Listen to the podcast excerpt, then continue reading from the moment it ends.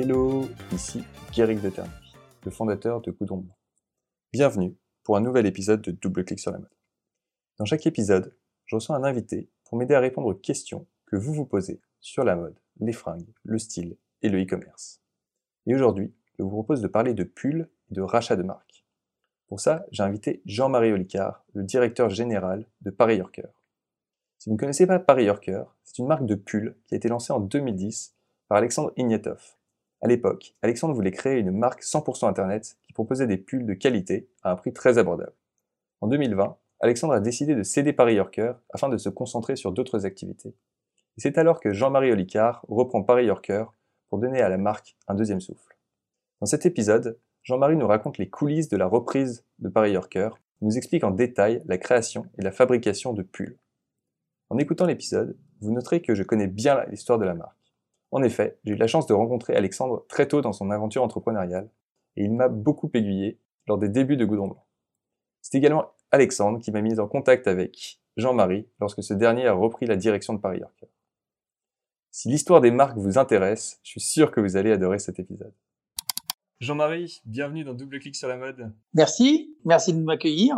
Alors Jean-Marie, tu es le directeur de Paris Yorker, qui est une très belle marque de pulls et de chemises pour hommes. Et donc, avant que tu présentes la marque en détail, j'aimerais beaucoup de parler de comment est-ce que tu es venu à, reprendre Paris Yorker. Il faut savoir que Paris Yorker a été lancé il y a quelques années et que tu es un peu la deuxième génération euh, de directeur euh, de, de, la marque. C'est alors c'est exactement ça. Alors deuxième génération, je sais pas, mais second souffle, oui, absolument. Tu as entièrement raison. En fait, ce qui s'est passé, c'est qu'avec euh, Emmanuel, ma compagne, avec qui nous avons racheté le, la marque Paris Yorker, on était, on a à ce moment-là, on habitait à l'étranger. C'était pendant la Covid et on a décidé de rentrer en France. Et là, on voulait, euh, on voulait faire quelque chose ensemble. Et on s'est, euh, on a regardé quelles étaient les, les, les activités que l'on pourrait euh, mener, et on est tout de suite tombé amoureux de la marque Paris Yorker. Mais alors, pourquoi, pourquoi est-ce que vous vouliez racheter une marque et pas, pas lancer quelque chose de zéro, partir de zéro?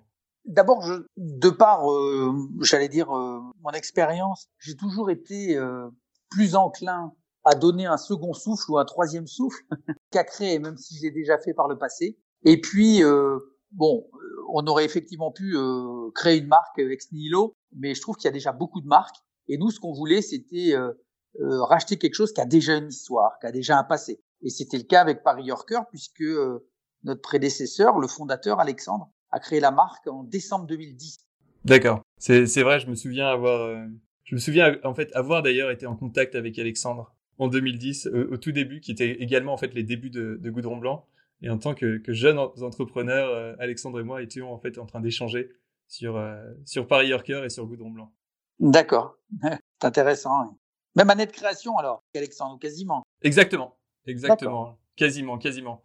Goudron Blanc a été créé en 2011, donc euh, Paris Yorker existait déjà. Et quand j'étais dans les tout débuts de, de Goudron Blanc, j'avais regardé un peu ce qui, ce qui se faisait, euh, quelles étaient les jeunes marques, notamment euh, dans le monde de e-commerce, du textile. Et Paris Yorker était déjà euh, une des, très jeunes marques qui avait réussi à faire parler d'elle. Au tout début, j'avais beaucoup aimé le modèle qu'Alexandre avait lancé, donc donc j'étais en, oui, en contact avec lui. C'est vrai, c'était très novateur à l'époque. Alors aujourd'hui, moins, bien sûr, avec 11 ans, j'allais dire de l'eau a passé sous les ponts, d'autres marques ont été lancées avec plus ou moins de succès, mais certaines avec de très très beaux succès. Mais à l'époque, euh, bah, Paris Yorker était un des premiers, ce qu'on appelle euh, des NVB, là, les Digital Native Brands Vertical, donc des marques qui ont été créées exclusivement pour être vendues sur Internet. Exactement, exactement. Avant, enfin, avant qu'on vraiment qu'on creuse euh, le sujet de, de, Paris Yorker et que tu nous, nous présentes la marque dans tous tous ces détails, je voulais comprendre un peu mieux donc votre, votre cheminement. Donc tu disais que tu vouliez reprendre quelque chose. Vous êtes tombé amoureux de Paris Yorker. Est-ce que vous avez regardé d'abord d'autres marques? Est-ce que c'est parce que vous êtes tombé sur l'opportunité? Vous deviez avoir quand même un, cahier des charges euh, en tête. Quel était-il? Alors notre cahier des charges, il fallait que... Alors il y avait un certain nombre d'éléments dans ce cahier des charges. Le premier, le, premier était le positionnement. On voulait pas nous euh, s'inscrire dans la fast fashion c'est pas notre état d'esprit. Euh, on voulait vraiment faire des, comme on dit toujours, il y a une, une vieille expression que j'aime beaucoup qui illustre parfaitement, qui quand on parle de, de bel ouvrage, on voulait vraiment faire des choses de qualité. Donc c'est aussi ça qui nous a guidés euh, vers Paris Yorker et c'est ça qui était également dans notre cahier des charges. Il y avait aussi le côté euh, environnement. Qui nous plaît, ce qui nous a plu chez Paris Yorker quand on l'a racheté, c'est que tous les pulls sont tricotés en fully fashion. Donc on y reviendra peut-être un peu plus techniquement euh, tout à l'heure. Mais le fait que ce soit tricoté en fully fashion, ça veut dire qu'il y a beaucoup, beaucoup, beaucoup moins de pertes dans la laine qui est utilisée pour tricoter les pulls. Hein, donc il y a un certain nombre d'éléments qui nous ont, j'allais dire, presque amenés naturellement à, reprendre Paris Yorker. Et puis il y a aussi euh, Alexandre, quoi. C'est l'histoire. Euh, l'histoire est, on, l'a trouvée très belle. Euh, à l'origine, Alexandre avait créé Paris Yorker pour faire du, du, des pulls en cachemire made in France. Malheureusement, il y a 11 ans, bah, le, économiquement, les prix auxquels il vendait les pulls, il pouvait pas s'en sortir. Donc il a, il est resté sur ce même principe de qualité qu'il voulait, en allant chercher des laines en Italie et en trouvant un atelier familial en Bulgarie qui pouvait lui tricoter des pulls de grande qualité euh, pour respecter ce, ce l'ADN qu'il souhaitait donner à la marque. Donc, quand vous êtes en train de, de chercher euh, cette nouvelle aventure, est-ce que vous avez, enfin, vous avez vraiment, euh, est-ce que vous avez été allé sur des sites, est-ce que vous avez contacté des personnes, enfin, quelle est la démarche en fait quand on veut racheter une, entreprise? Alors, sur les e-commerce, c'est assez compliqué en fait, parce que il y a quelques intermédiaires, mais qui sont pas très connus. Il y a des sites mais sur les sites, on trouve de tout. On trouve aussi bien un site qui a déposé un nom de domaine, euh, se dit qu'il a euh, quelque idée et, et, qui vend en fait un business model potentiel, comme euh, comme on trouve des, des grosses machines. Alors euh, dans l'habillement, on n'avait pas trouvé. Il y avait plutôt dans le, enfin sur, sur d'autres sujets, euh, des grosses machines qui peuvent faire 5, 6, 7, 8, 10, 12 millions d'euros. Et c'est pas évident de trouver de trouver une, une bonne affaire à reprendre. Et pour vous, la, la, piste qui vous a permis d'être en contact avec Alexandre, c'était euh, un intermédiaire? Non, c'était un site. C'était un site. Oui. Quel, quel, site, euh, quel site c'était si ça. Euh, sincèrement, c'est une question piège, ça guérit que je sais plus du tout. Alors ce qu'on qu fera, c'est que. Mais je, je pourrais. Oui, pardon. Voilà, c'est ça. Je te, je te, le redemanderai et puis tu pourras me dire. Oui. Je mettrai ça sûr. dans les, les notes sûr, du sûr. podcast pour ceux qui sont intéressés. Absolument, sans aucun problème. Donc ensuite, vous êtes tombé sur euh, sur Paris Yorker, vous êtes un peu tombé amoureux. J'imagine qu'à ce moment-là, vous rentrez en contact avec Alexandre, il vous explique un peu euh, toute l'histoire de la marque, son, sa démarche personnelle et comment est-ce qu'il en est venu à créer Paris Yorker, quels ont été les développements. Comment est-ce que vous, vous faites ensuite l'audit un peu de, de cette histoire Comment est-ce que vous prenez connaissance des chiffres, vraiment pour, pour former un point de vue, pour savoir si au-delà du coup de cœur, c'est un business tangible et intéressant pour vous? Ben, en fait, ce qui se passe, c'est que euh, on signe un, un accord de confidentialité qui nous permet, nous, de recevoir euh, les éléments euh, confidentiels.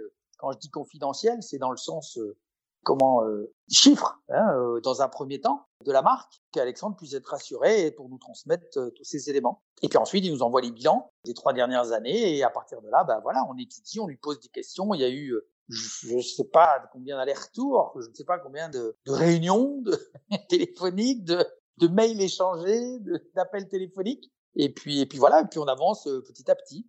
Vous, vous avez une vue sur euh, sur la compta et sur les chiffres du site, enfin de la performance de la boutique en fait. J'imagine, enfin quand on, on est une marque comme ça, c'est le cas pour Goudon Blanc, donc c'est pour ça que j'extrapole un peu. Il y a aussi un, un, très fort lien avec les fournisseurs, avec les ateliers qui produisent. Euh, est-ce que vous avez aussi également l'occasion d'être en contact avec ces ateliers? Est-ce que c'était quelque chose qui était important pour vous? Ou est-ce que vous Alors, étiez oui. plutôt dans la confiance de, de la chose avec en fait, quand on rachète, ce qui est important, c'est de se sentir euh, sécurisé entre guillemets autant que faire se peut. Oui. Donc il y a en amont tout le volet euh, des chiffres par rapport au bilan, mais c'est pas tout. Une marque, c'est pas que un bilan. Une marque, c'est aussi le potentiel qu'on peut en déceler et sur son évolution possible. Une marque, enfin quand on rachète une entreprise comme ça, c'est aussi, comme tu viens de le dire, une relation de confiance avec des fournisseurs. Ça veut dire que si on, en, en, en rachetant on perd ses fournisseurs, bah, c'est un vrai, c'est un vrai problème de fond. Donc là, il a fallu que, alors on s'est pas déplacé tout de suite, mais on s'est entretenu euh, au téléphone avec euh, aussi bien l'atelier que le, le, représentant des filatures italiennes qui est basé en France, pour la France. Voilà. Parce que là aussi, c'est important. Il y avait une relation de confiance pour acheter cette laine directement chez Papi Fabio, directement chez Philippe Vivi, ou à l'époque, euh, nous on a changé, on travaille avec Ocese Ferrari, mais il faut que cette relation de confiance puisse perdurer et que on nous accorde le même le même euh, crédit dans le sens euh, crédibilité pour pouvoir acheter cette laine. Vous aviez déjà une expérience dans le textile ou vous Pas êtes du tout. formé comme ça sur le tas? Comment est-ce que comment est-ce que vous arrivez à avoir une une bonne perception de, des discussions que vous avez avec les fournisseurs, de la qualité de la laine? Bah, C'est aussi, je pense que comme dans la vie, hein, c'est aussi une, une histoire de rencontre humaine, quoi. Hein.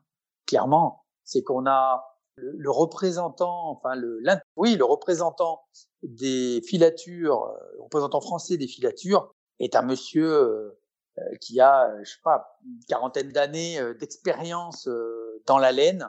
Il connaît tous les ateliers, il connaît tous les gros faiseurs, mais aussi les petits faiseurs. Il connaît toutes les filatures, et c'est lui qui nous a, j'allais dire, vraiment initiés, quoi. D'une part, et puis Alexandre a été d'un grand soutien aussi dans la reprise.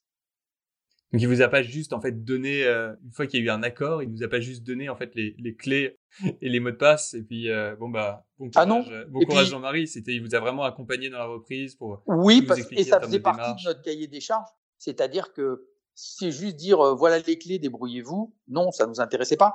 Ce qu'on voulait, c'est une certaine continuité aussi vis-à-vis des clients. Donc pour ça, il y avait un accompagnement nécessaire pendant pendant plusieurs semaines. Et Alexandre est encore impliqué un tout petit peu ou plus du tout? Ah, ah, non, plus du tout. En revanche, la première collection que nous avons faite, donc on a racheté en août l'année dernière, dès le mois d'août, on est resté avec Alexandre. On a fait, j'allais dire, une première collection conjointe, dans, dans le sens où lui nous a expliqué, bah, là, dans le détail et en, en, faisant également, comment on construisait une collection. Puisque jusque-là, c'était que oral. et c'est de cette manière-là qu'on a sélectionné les laines, les couleurs, qu'on a sélectionné euh, bah, tout pour notre première collection l'année dernière. Et en, termes de, financement, enfin plutôt de, valorisation, bien sûr, je ne te demande pas de, partager les, chiffres euh, qui resteront à mon avis confidentiels, mais comment est-ce que vous faites pour valoriser pour l'entreprise, pour savoir euh, à combien est-ce que vous allez racheter euh, la marque? Quel était un peu le, raisonnement que vous aviez? C'est très compliqué. Sur le e-commerce, c'est très compliqué. Si, alors c'est très compliqué pour deux raisons. La première, c'est que euh, beaucoup de, cabinets d'experts comptables vont rester sur une euh, estimation classique entre guillemets d'un magasin ou d'une marque qui vend physiquement. Donc ça va de 40% à euh, combien de pourcents du chiffre d'affaires. Un e-commerce, si on prend des gens qui sont pur e-commerce, on raisonne en e-commerce en coût de conquête.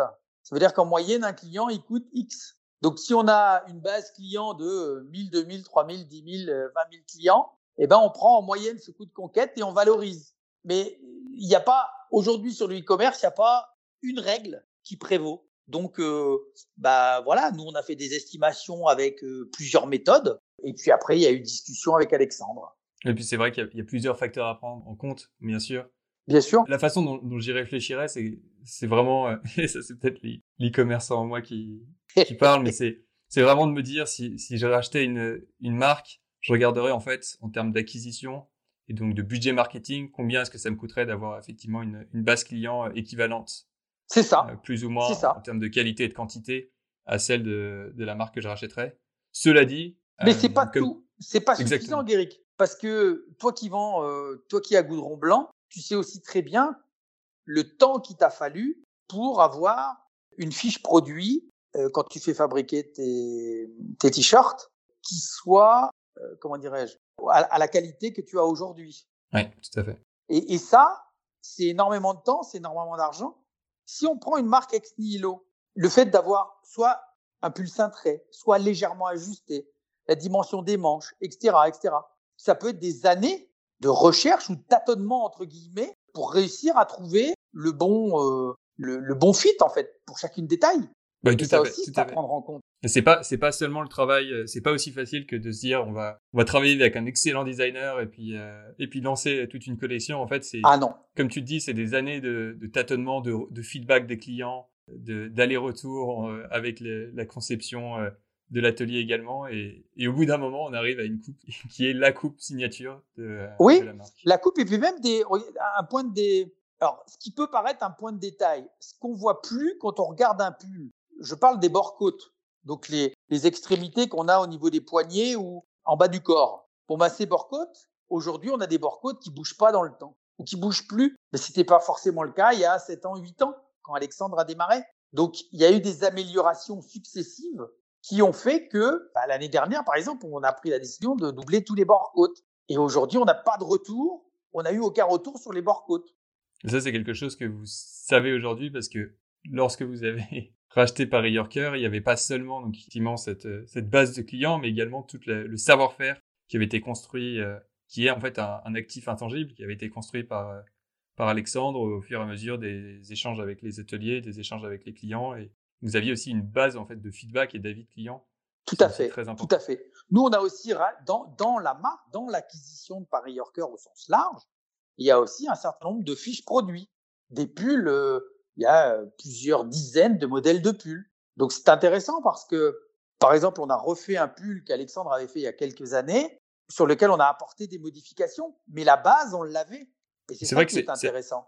C'est vrai que c'est important à, souligner. Et je sais qu'Alexandre était euh, un, créateur patenté et, a créé énormément de, modèles, mais que quand en fait on regarde le site de, Paris Yorker, et c'est la même chose pour le site de, de Goudron Blanc, on voit ce qu'on voit quand on est un client, c'est qu'on voit un catalogue qui est présenté devant nous. Mais le catalogue, en fait, sont tous les produits qui sont actuellement disponibles à la vente. Mais cela ne veut pas dire que dans le, les archives de la marque, il n'y a pas d'autres fiches produits et d'autres produits qui pourraient être euh, effectivement rappelés euh, euh et remis à, à l'ordre du jour et au goût du jour un peu plus tard. Ce sont des produits parfois dormants et qui ont été stoppés pour une raison X ou Y. Et, euh, et c'est vrai que c'est fait partie de, toute la, de tout l'univers de la marque. Absolument. on, voit beaucoup de, de, marques très très anciennes qui euh, parlent de produits vintage et qui reviennent avec des produits euh, qui ont parfois une centaine d'années. je sais que c'est le cas de Levis, qui après remettent à l'ordre du jour et au goût du jour leurs leurs produits plus ou moins bien. Mais, mais c'est vrai que c'est assez important à souligner parce que c'est pas évident quand on regarde le, le, site d'une marque de penser à ça. C'est vrai, c'est vrai. Et puis, euh, pardon, également, ce qui est important, c'est d'essayer, parce que là aussi, c'est pas forcément évident, mais de mesurer la cote d'amour, j'allais dire, ou de popularité de la marque auprès des clients déjà, avant même d'aller en chercher d'autres. Bah, c'est euh, exactement là où je voulais en venir. C'est ah pardon. non mais, mais non, c'est très bien, c'est très bien. Tu, tu, as fait exactement le la transition là où je voulais emmener. C'est vrai qu'il y a il y a toute une fidélisation client qui est très importante. Absolument. Absolument. Nous, on a, on a très régulièrement, hein, d'abord nos collections, on les fait évoluer avec des suites aux avis des clients, premièrement. Et deuxièmement, on a, on a des clients qui sont abonnés, entre guillemets, hein, à, à, tel type de pull ou tel type de pull, et qui nous disent, cette année, quelles sont les couleurs qui, que vous allez sortir, des couleurs nouvelles? Parce qu'ils ont toute la collection. Ils sont bien dedans, la coupe leur va bien, euh, les, les pulls vieillissent très bien. Donc, euh, la seule chose qu'ils souhaitent, c'est avoir de nouvelles couleurs pour, euh, pour assortir à, leur tenue, quoi. C'est vrai que ça, c'est une façon aussi, en plus, euh, plutôt, enfin, très très masculine de, de mon expérience de d'acheter. C'est, exactement le même cas pour pour Goudon Blanc, où, euh, où lorsqu'en fait on a trouvé le bon produit, on veut juste rester avec. C'est exactement ça. Et parfois, on a du mal parce que les, les marques et souvent donc les, les designers qui travaillent avec les marques ont tendance à vouloir toujours inventer de nouvelles choses parce que ils se lassent en interne de leurs propres produits et en fait, rester avec le même produit, rester avec la même coupe, c'est quelque chose qui est souvent difficile pour la marque parce qu'ils veulent en fait toujours envoyer de la nouveauté. Et, du côté des, clients, on a souvent envie d'avoir une bonne constante et de savoir que on va pouvoir racheter euh, tel euh, tel pull, tel t-shirt euh, dans trois ans, dans quatre ans, parce que c'est juste la coupe qui nous va bien. C'est ça, tout à fait. Et il y a, y a, un élément assez important, c'est vrai, quand on est, quand on prend les décisions pour les collections, de, de se dire, oui, c'est peut-être un peu c'est peut-être pas aussi euh, enthousiasmant euh, de, de, relancer exactement la même chose avec une couleur un tout petit peu différente, mais il faut penser aux clients qui, qui adorent déjà la coupe, qui, a, qui ont déjà adhéré au modèle, et donc euh, bah faut rester dessus. c'est ça. Et puis amener des petites touches d'amélioration, si tant est qu'il y en ait encore sur sur sur certains modèles, mais qui en général ça passe à l'as, personne s'en aperçoit. Donc c'est ça qui est bien aussi, c'est que on garde le même, euh, le même style, le même ADN, on a apporté quelques modifications. Et puis la diversification ou la nouveauté, on l'amène aussi, nous. L'année dernière, on l'a amené avec des nouveaux modèles, cette année encore. Et puis quelques nouveaux coloris. Ça veut dire que même si on n'est pas dans la fast fashion, on essaye toujours d'avoir des couleurs qui seront, euh, euh, j'allais dire, un peu tendance dans un an. Voilà. Alors, encore une fois, hein, c'est à chaque fois, on rajoute deux, trois coloris par collection. C'est pas non plus il n'y a pas de quoi sauter au plafond. Hein. On reste quand même très, euh, très intemporel. Mais on dit après tout, c'est pas parce qu'on a euh, un pull, euh, j'allais dire entre guillemets assez, assez classique, assez intemporel, qu'on peut pas se faire plaisir de temps en temps avec une couleur un peu plus, un peu plus fun, quoi. Et comment, comment est-ce que vous prenez en fait ces décisions pour lancer un nouveau modèle, lancer une nouvelle couleur? Parce que en soi, les possibilités sont infinies. Et c'est vrai qu'encore plus quand on est dans le e-commerce, c'est plus facile de, stocker et de, présenter un nouveau produit. Mais il faut quand même se limiter parce que euh, bah, on, a, un budget limité et puis euh, il faut aussi, euh, surtout sur des modèles comme celui de Paris Yorker ou celui de Goudron Blanc, quand on est assez spécialisé dans un type de produit et qu'on n'est pas une énorme boutique, on est tant vers plutôt du monoproduit, on peut pas avoir un catalogue gigantesque. Comment est-ce que vous faites pour, prendre ces décisions et vraiment garder ce catalogue simple? Qui, est celui qu'on peut voir sur le site En fait, on essaye d'aller chercher quand même des pièces. encore une fois, l'ADN de Paris Yorker, ce sont aussi des modèles intemporels. Donc, on essaye de, rester sur cet ADN-là. Là, par exemple, on a sorti un bomber. Bon, bah, le bomber, euh, c'était à la base, c'était un blouson euh, pour les pendant la Seconde Guerre mondiale là pour les aviateurs, euh, qui ensuite a été porté par des, bad boys entre guillemets et les riders dans les années 50. Euh, Alexandre avait sorti ce modèle il y a plusieurs années. Bah voilà, nous on l'a remis au goût du jour, mais simple en se disant bah euh, ce modèle-là, c'est quelque chose qui pour nous devrait faire partie des intemporels. Mais comme c'est un nouveau modèle qu'on remet dans la gamme, euh, puisqu'il y a eu quelques améliorations, eh bien, euh, on va pas chercher à le décliner dans 10 coloris. On l'a fait que dans deux coloris parce qu'on estime que c'est un basique qu'on doit avoir dans une garde-robe donc, qui dit basique dit bah, couleur basique, euh, noir, bleu marine. Après, on a été un peu plus, euh, comment dirais-je, un peu plus euh, euh, aventureux sur un pull qui est le, le seamless. Où là, c'est un pull, mais peut-être qu'on en parlera tout à l'heure quand on parlera un peu plus de, de technique, qui a été tricoté par une tricoteuse 3D en trois dimensions. D'accord. Voilà, donc là, c'est, on est un peu sorti des sentiers battus par Yorker. C'est moins intemporel que les autres pulls, mais là aussi, on a fait que deux coloris. Et puis voilà, on s'essaye. Par contre, ça reste une maille exceptionnelle. C'est le pull le plus lourd de la gamme. Euh, et puis voilà, il y a toujours un côté avant-gardiste, comme euh, Paris Yorker l'a été il y a dix ans à sa création. Vous cherchez vraiment à faire garder un équilibre entre euh, les basiques et le côté un peu plus avant-gardiste, des couleurs plutôt classiques et des couleurs un peu plus un peu plus originales à porter. C'est vraiment le absolument, absolument.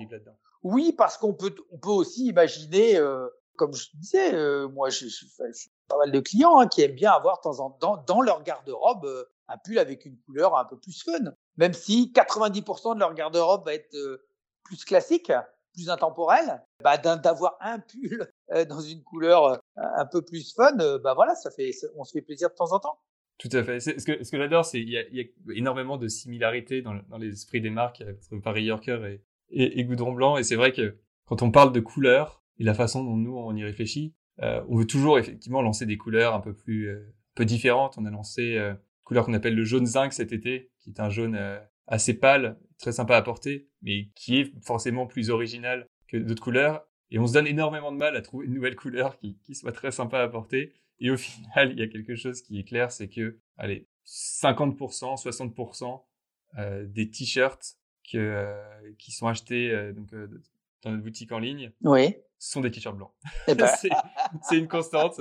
Il y a, on se donne énormément de mal, bien sûr beaucoup plus pour trouver d'autres couleurs que le blanc, euh, parce qu'on va pas le réinventer. Mais, mais au final, c'est le blanc qui, qui va. J'imagine que pour des pulls, tu les as cités, le noir, le bleu marine, euh, et certainement le gris foncé. Oui. Euh, très très courant. Tout à fait. Mais, mais les bleus d'une manière générale, que ce soit bleu marine ou, ou le bleu marine, on a un bleu marine qui est légèrement plus clair qu'un bleu marine, qui c'est qu'on appelle le bleu ultramar, bah, ça représente euh, allez 40% des ventes, hein, tous les bleus. Ça, ça revient au t-shirt euh, blanc euh, chez Goudron Blanc. Exactement. Je voulais en revenir sur euh, tout votre cheminement de la reprise. Bien sûr, on est, on est déjà commencé à parler des lancements de collections et de la façon dont vous avez commencé à travailler quand vous êtes arrivé à la tête de Paris Yorker. Je voulais comprendre un peu plus, quasiment le, le jour numéro un après avoir euh, signé les contrats et, et, avoir un peu fait de récupérer la clé de Paris Yorker. Qu'est-ce qu'on fait quand on reprend la tête euh, d'une boîte comme ça? Quelles sont vos premières étapes? Donc vous avez fait bien sûr votre audit, vous avez compris comment est-ce que la, la marque fonctionnait, quel était l'esprit. J'imagine qu'il y a des choses que vous voulez garder, des choses que vous voulez changer. Qu'est-ce que vous faites? Oui, alors euh, effectivement, mais tout ça, on l'avait déjà prévu, autant que faire se peut, avant le rachat. On s'était déjà dit, par rapport à ce que l'on en sait au moment où on s'apprête à signer, parce qu'après, euh, quand on rentre un peu plus dans le vif du sujet, euh, forcément, les choses peuvent évoluer. Mais par rapport à ce que l'on sait, on s'était déjà fixé, nous, un timing d'évolution des choses euh, que l'on souhaitait mettre en place. Donc, bah, dès, dès le lendemain, pardon. Qu'est-ce que qu'est-ce que vous aviez en tête du coup et commencer oh, par le Beaucoup de choses parce que en fait, Paris Yorker, ce qu'on voit, c'est juste la partie visible de l'iceberg, c'est la partie du site. Ouais. Mais après, il y a tout le tout le back office, tout le traitement des euh, remarques clients. On avait un site qui était euh, superbe, mais pas très ergonomique. Enfin, quand je dis pas très ergonomique, c'est dans le sens euh, expérience client. On, avait prévu, nous, et on s'était dit, allez, dans les deux ans qui suivent la reprise de Paris Yorker, on refond le site entièrement. Sauf que la Covid étant passée par là, on a, au bout de 4-5 mois, on s'est dit non, on pas rester avec un site comme ça. C'était quelque chose d'intuitif euh, qui nous disait il faut faire évoluer ce site parce que parce que le e-commerce a eu une évolution euh, extrêmement forte, notamment avec la Covid. Mais puisqu'il y a eu cette évolution, ça veut dire aussi que le nombre de compétiteurs, le nombre de marques présentes sur le site s'est accru d'autant et les coûts de conquête euh, sont très élevés. Donc aujourd'hui, il faut avoir quelque chose, euh, enfin, il faut vraiment avoir un, un beau site, quoi, où, le client est ravi de venir, où le client trouve une vraie facilité de navigation.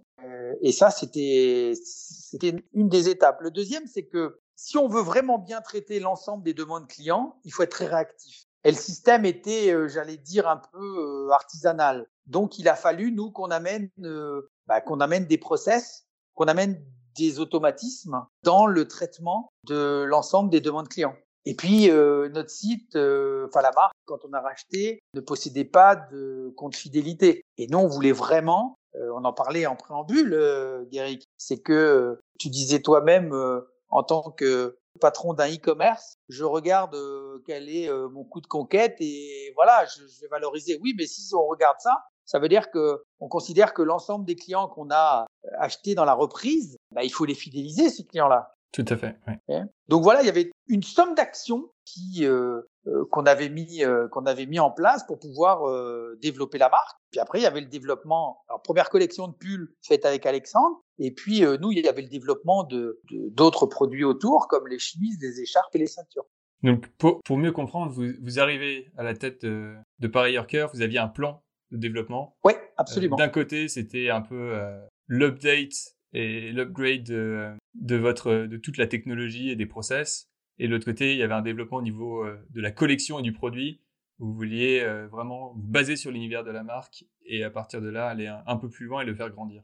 C'est ça, c'est ça, tout à fait. Mais par étapes, on a voulu lancer très vite l'année dernière ces nouveaux produits, mais cette année, on n'a pas lancé d'autres produits, enfin d'autres gammes de produits. On a toujours les pulls, les chemises, les ceintures et les écharpes. Alors même s'il y a de nouvelles chemises, même s'il y a de nouvelles écharpes, il n'en demeure pas moins vrai qu'on n'a pas développé, je sais pas moi, des pantalons. On n'a pas développé euh, des blousons. Hein Comment est-ce que vous en venez à, à penser que c'est une bonne idée de lancer les, les écharpes et les chemises? Est-ce que par quel, par quel process est-ce que vous vous êtes rassuré sur la prise de décision et que vous aviez eu en fait euh, l'idée de partir sur ce type de produit et pas d'autres? Parce que Paris Yorker est, un, est une marque qui euh, avait déjà, quand nous l'avons racheté, un nombre de produits moyens par panier qui était assez important au regard de ce que euh, des moyennes de la profession. Donc ce qu'on s'est dit, c'est que tous les gens qui euh, viennent sur le site et ne prennent qu'un pull, eh ben peut-être que euh, s'il y avait des produits un peu moins chers ou complémentaires, ils compléteraient leur panier. Et c'est dans ce sens-là qu'on a voulu travailler cela. D'accord. On sera jamais des. Enfin, c'est pas notre volonté aujourd'hui. On, on d'être spécialiste euh, de la ceinture. On est des spécialistes du pull. En revanche, quand on a développé la ceinture, on est allé. C'était avec le même ADN. On a trouvé aussi un atelier familial. Et là, par contre, pour aller beaucoup plus vite, on a pris euh, une personne qui nous a aidé à définir notre cahier des charges, qui nous a fait des propositions d'atelier. On est allé visiter tout ça dans un laps de temps très très court pour euh, puisqu'on a racheté en août et les ceintures étaient proposées en, décembre. Hein. Donc c'était c'était un peu chaud, C'est pour, enfin, pour, pour ceux qui ne connaissent pas effectivement le timeline de développement de, de nouveaux produits, c'est assez exceptionnel. Ah oui, oui, quand on pense que vous, vous, avez fait la reprise. Enfin, c'est même pas le lancement d'une marque à laquelle vous étiez déjà à la tête, c'est une reprise et un lancement ultra rapide. Donc, euh, tout, à fait. Plus, le, tout à fait. Le résultat est très très bon. Et, pour ça, pour, euh, pour pouvoir justement donc lancer ces, ces ceintures, vous deviez avoir quand même un, un point de vue, euh, enfin une vision de ce que vous vouliez, euh, ou c'est vraiment grâce aux designers que, avec lesquels vous avez travaillé que vous êtes venu à, à, cette, à cette vision? Et ensuite quels sont en fait quels sont les éléments qui étaient importants pour vous dans le cahier des charges euh, de façon un peu plus technique? Alors de manière plus technique et clairement, à défaut de savoir véritablement ce qu'on voulait, on savait déjà tout ce qu'on voulait pas. D'accord. Voilà. Donc euh, nous on avait fait notre propre cahier des charges en disant tout ça on n'aime pas. Et quand je dis tout ça, c'est aussi agrémenté de photos. Par exemple, ce type de ceinture, on n'aime pas. Ce type de boucle, on n'aime pas. Au niveau de la qualité des cuirs, la, personne qui a travaillé pour nous a insisté, on appelle ça, euh, la personne qui a travaillé pour nous, on a fait un article sur lui parce qu'on trouve ce métier vraiment intéressant. On appelle ça un maker. Donc sur notre blog, là, sur le site, euh, il y a un article sur, lui. Lui nous disait, peut avoir des, des ceintures fabriquées en France, mais au prix auquel vous voulez les vendre, ce sera en croûte de cuir. Et nous, on dit non, on veut de la pleine fleur. Donc forcément, c'est une qualité supérieure, mais, mais c'était compliqué. Donc on est, allé visiter un atelier en France et on est allé en Italie. La pleine fleur et, et la croûte de cuir. Bah en fait, si je prends l'épaisseur de la peau, comment dirais-je, la partie noble, la partie la plus euh, souple, va être la, ce qu'on appelle la pleine fleur. Et après dessous, ça va être la croûte de cuir. Donc c'est un cuir qui est, qui est pas mal, mais qui va marquer davantage. Donc nous on a préféré aller directement au cuir pleine fleur. Mais là aussi, c'est un coût euh, supplémentaire. Et ensuite, vous partez en Italie pour ça? Et, et, après, on va, euh, on a audité, euh, audité deux, deux ateliers en France et en Italie. Et pourquoi, pourquoi l'Italie? Quel est le cahier des charges à ce moment-là quand on fait l'audit Ah bah nous, on veut rester en Europe. On veut rester en Europe. On veut des produits de très bonne qualité et on cherche des ateliers qui travaillent déjà pour des grandes marques. Pourquoi? Parce que à partir du moment où elles travaillent déjà pour des grandes marques, on sait qu'elles auront le souci du détail, qu'elles apporteront du soin aux produits qu'on va leur commander et qu'elles ont un vraiment un véritable savoir-faire. Et ça, ça, ensuite, une fois que vous, vous commencez à travailler, vous récupérez tous les, les protos. Mais les protos, il y a eu, il y a eu trois allers-retours quand même. Hein. Trois allers-retours, c'est ça, c'était ma question. Euh, combien, de, combien de temps et combien de fois euh, vous avez ah, oui, euh, mais sur des choses qui, sur le moment, nous paraissaient extrêmement importantes et insurmontables, mais sur lesquelles, au final, il faut pas lâcher. Ouais. et, et pour, pour arriver au produit qu'on souhaite véritablement, quoi c'est vrai qu'il y, a quelque chose qui, enfin, qui est toujours assez surprenant, surtout quand on commence, c'est que on a, on a la vision d'un produit, on définit le cahier des charges, on dessine, euh, on, pense vraiment à, chaque détail, on fait un proto et on reçoit le proto et, et en fait on réalise qu'on avait oublié quelque chose, qu'on avait manqué quelque chose, qu'il y avait. C'est toujours le cas. Même si on, on, est prêt, on a pensé à tout, mais en fait on, on peut pas penser à tout. Il faut, il faut voir la chose en, en vrai. Il faut que ce soit passé par le process de fabrication au moins une fois pour voir en fait quels sont les défauts et, et qu'est-ce qu'il faut améliorer dans le process de fabrication et sur le, produit pour, euh, pour, pouvoir arriver à ce que l'on considère comme étant euh, la qualité qu'on veut offrir? Tout à fait. Et là, pour les pulls, c'est la même chose. Hein. Le pull, le, bomber, par exemple, il y a eu deux allers-retours. Et pourtant, c'était un modèle qui existait. Mais comme on a apporté des améliorations, ben forcément, euh, voilà, c'est c'est pas aisé. En plus, en Bulgarie, euh, on utilise l'anglais, mais c'est la confection, c'est, ce sont des termes très techniques. C'est vrai. Et ça sous-entendrait que notre niveau d'anglais technique et leur niveau d'anglais technique soit au diapason, qui est pas forcément évident. c'est bien vrai, c'est, un peu la, la, beauté des choses quand on travaille à l'étranger, parce que on, on, voit que quand même, alors qu'il y a quand même une barrière de la langue assez importante, et que souvent on parle dans, dans une langue que personne n'a en tant que, n'a comme comme langue maternelle, on arrive quand même à, bien communiquer et à arriver à quelque chose, euh, à quelque chose de satisfaisant. Oui, absolument. Mais pour ça, il faut avoir un bon atelier qui est euh, à l'écoute, une vraie expérience, euh, puis un vrai, un vrai savoir-faire. En parlant de savoir-faire, j'aimerais beaucoup maintenant qu'on fasse un, petit double clic sur sur la maille, sur la technique. Est-ce que tu pourrais nous expliquer un petit peu plus donc les différents types de mailles qui sont proposés donc sur sur la boutique, en ligne et, euh, et comprendre un peu? Tu as parlé aussi de, types de tricots comme full, fully fashion, le seamless Alors, beaucoup, bien évidemment, tous nos pulls, sauf un, sont tricotés en fully fashion. Je dis sauf un, je vais peut-être commencer par celui-ci, ce sera plus simple. C'est celui qui est, euh, il n'est pas plus simple à tricoter, mais c'est plus simple s'il y en a qu'un. Euh, c'est le seamless. Le seamless, c'est-à-dire c'est sans couture. En fait, c'est une machine qui va tricoter, qui, qui part du bas du pull et qui commence à tricoter les bras, les manches et le bas du corps en même temps. Et qui va se terminer, nous on a fait le choix de terminer ce pull par une capuche et qui va terminer par la capuche. Et il n'y a aucune couture. Quand on regarde le pull, on a l'impression qu'il y en a, mais c'est uniquement dans le tricotage. La seule et unique couture, c'est au niveau de la capuche, sur le haut, pour assembler les deux, parties, puisque là, c'est techniquement impossible. Le fully fashion, donc là, tricoter, j'aime bien utiliser le, le, comment, l'expression de 3D. Qu'on est vraiment dans un esprit 3D avec cette tricoteuse-là. Le fully fashion, c'est différent. Le fully fashion, c'est à opposer ce qu'on appelle coupé cousu que tu connais. Oui. Le, le fully fashion, on est comme je disais, c'était un des éléments dans, dans, la reprise, le côté aussi environnemental. Et ce qui nous a plu, c'est qu'avec le, le fully fashion, on, euh, on utilise beaucoup moins de matière et il y a beaucoup moins de pertes de matière.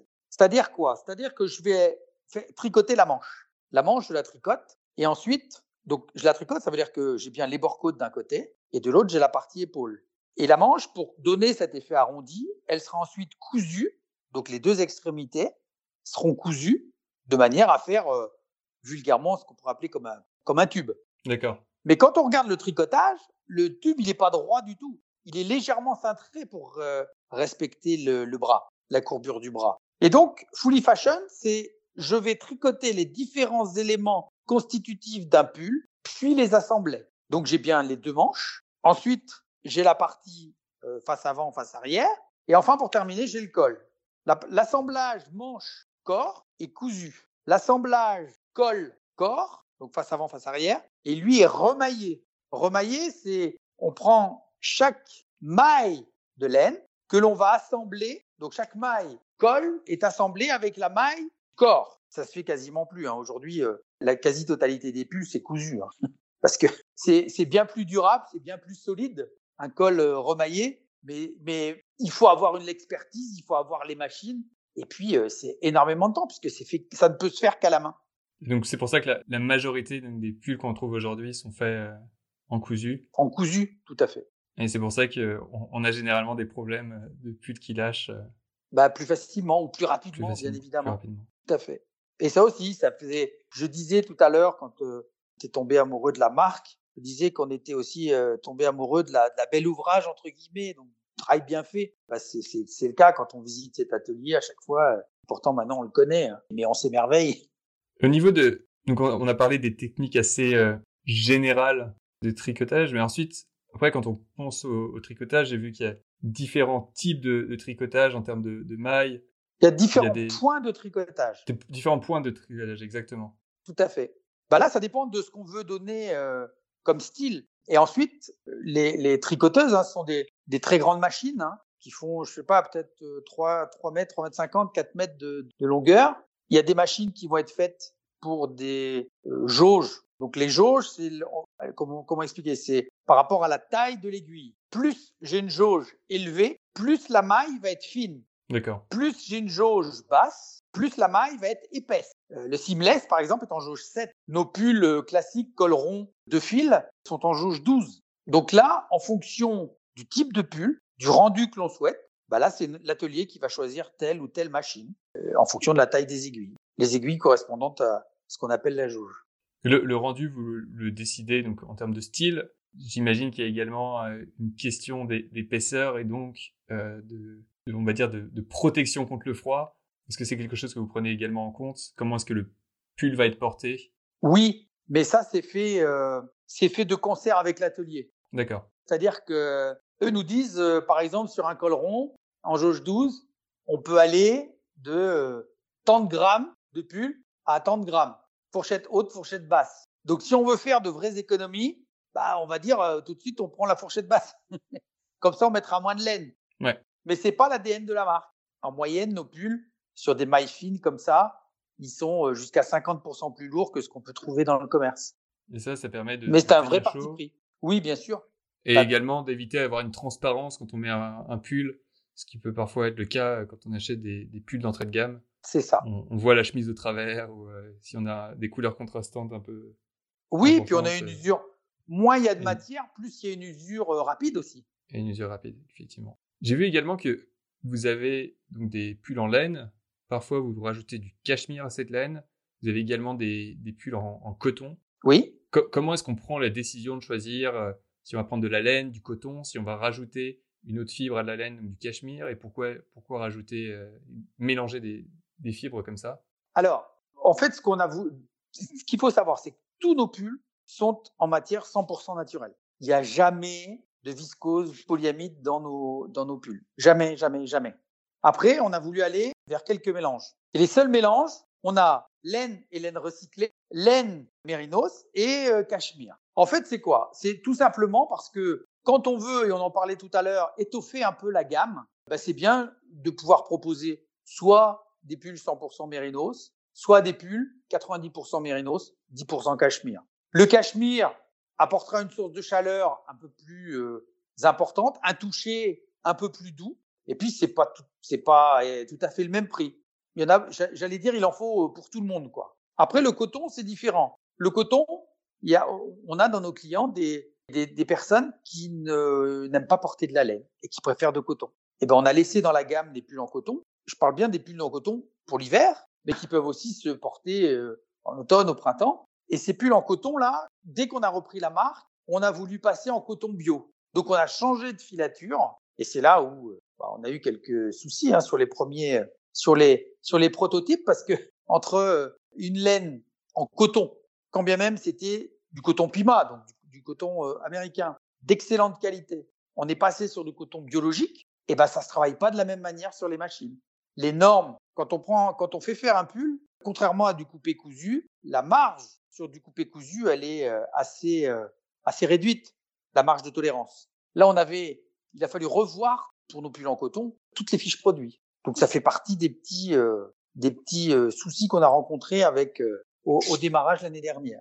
Et ça, c'est dû à la, à la fibre de coton C'est dû à la fibre de coton, d'une part, et à la à l'absorption de par la fibre de coton des comment on appelle ça des teintures et après elles ne réagissent pas pareil un même pull une même laine en fonction de la couleur on sait qu'il y a des couleurs la marge de, il va falloir que le pull soit légèrement plus grand que l'autre. C'est comme ça. Toutes les couleurs ne travaillent pas de la même manière. Ça aussi, on l'a appris euh, et par Alexandre et par le, le, le représentant des filatures euh, italiennes, mais également aussi à l'atelier. C'est vrai que le poids d'un produit, euh, d'un vêtement selon la couleur est aussi différent. Si on a un t-shirt clair ou un t-shirt foncé, j'imagine que c'est la même chose pour un pull. Le, le, poids final est légèrement différent parce que la, la teinture en fait a un, poids, un poids différent. Tout à fait, tout à fait. Et, et, du coup, le coton ne réagit pas pareil. Ouais. Ou pas tout à fait pareil. C'est vrai. Je voulais, je voulais savoir parce que on a parlé de, de l'histoire de, de Paris Yorker, de toute la, la reprise de votre cheminement. Quel est le futur de Paris Yorker J'imagine qu'il y a, plein d'idées que vous avez avec Emmanuel. quelles sont, quelles sont les, choses que, vous aimeriez euh, faire euh, avec Paris Yorker Elles sont nombreuses.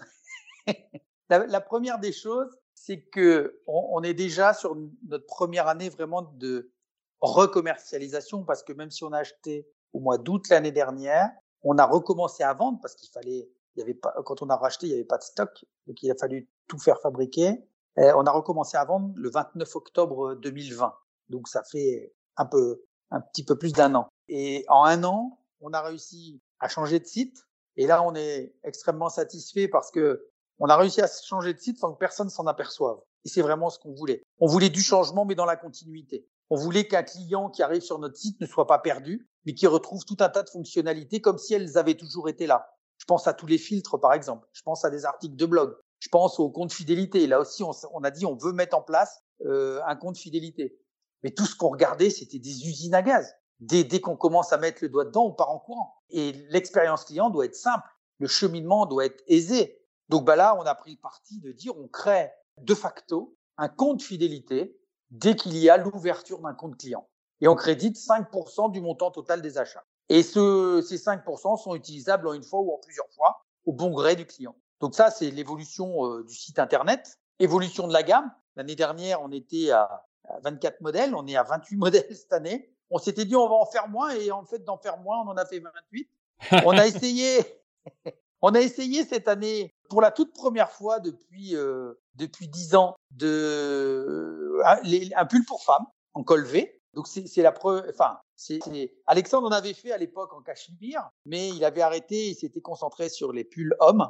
Donc là, on est on est en j'allais dire en thèse grandeur nature avec euh, pull femme. On a fait trois couleurs. Et ce qui est intéressant, c'est que ce sont les mêmes laines que les pulls hommes. C'est-à-dire que euh, si on veut être assorti avec madame, on peut prendre, euh, si on choisit une couleur beige, madame peut avoir son col V et monsieur peut retrouver le col beige avec un col rond, un col V, mais aussi d'autres modèles déclinés dans cette couleur. Le noir, par exemple, on l'a aussi en col camionneur, on l'a aussi en col cheminée, et c'est exactement la même laine. Donc développement de la, de la gamme, du nombre de modèles, et puis, euh, ce qui se voit pas, mais qui nous, nous a demandé énormément, énormément de travail, c'est tout le côté back-office, simplification des, des, de, de ce back-office, euh, tout simplement de manière à être beaucoup plus réactif à répondre aux clients. Après, pour ce qui est du développement, bah, on a dans les cartons, euh, on se pose des questions pour les beaux jours, parce que c'est vrai que bah, l'été, on porte moins de pulls. Donc on se dit, est-ce qu'il faudrait pas des, euh, voilà, pour pour ne pas avoir une saison complètement creuse, euh, au moins avoir un minimum d'activité et va poursuivre sur euh, d'autres produits, comme on l'a fait avec les chemises d'ailleurs, hein, euh, puisque au printemps dernier, on a lancé des chemises coton lin. Donc bah, c'est vrai que ça a amené ça a amené une petite bouffée d'oxygène aussi à la marque qui peut vivre plus toute l'année.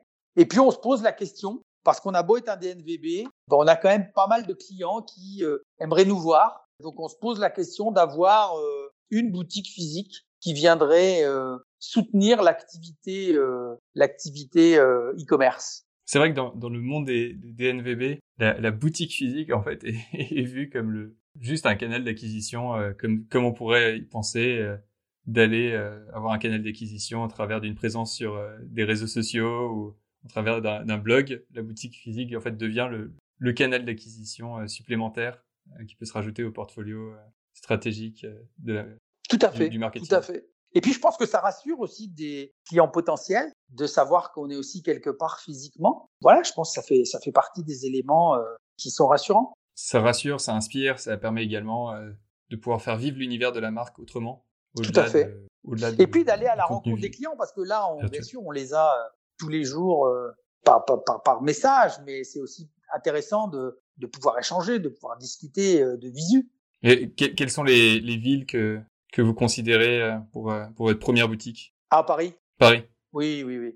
Oui, Paris. Sans, sans hésitation. Sans hésitation. Aujourd'hui, c'est le gros de notre clientèle et puis ça reste, ça reste, bah, ça reste une ville magique. Et si demain on voulait s'ouvrir, euh, parce qu'on vend très peu en dehors de la France, si demain on voulait s'ouvrir à la vente hors de France, bah forcément d'avoir une adresse parisienne, bah ça aide bien, quoi qu'on dise dans le monde de, de l'habillement, Paris, ça reste quand même une, une ville indispensable. C'est vrai, c'est vrai. Aussi bien sur la scène euh, française qu'internationale. Ah, tout à fait, tout à fait. Énormément. Puis, euh, est-ce que, est-ce qu'il y aurait une dernière chose euh, dont tu aimerais parler, Jean-Marie? Écoute, je pense qu'on a fait quand même, euh, on a fait quand même pas mal de, on a balayé pas mal de, de sujets. Euh, moi, je pense donc à donner le, l'adresse du site. Je te, je te l'enverrai pour que tu puisses toi la donner à, toutes les personnes qui, euh, qui nous écouteront. Tout à fait. Le site par lequel on est passé euh, pour racheter Paris Cœur. Tout à fait. Je mettrai le, le, site intermédiaire donc de rachat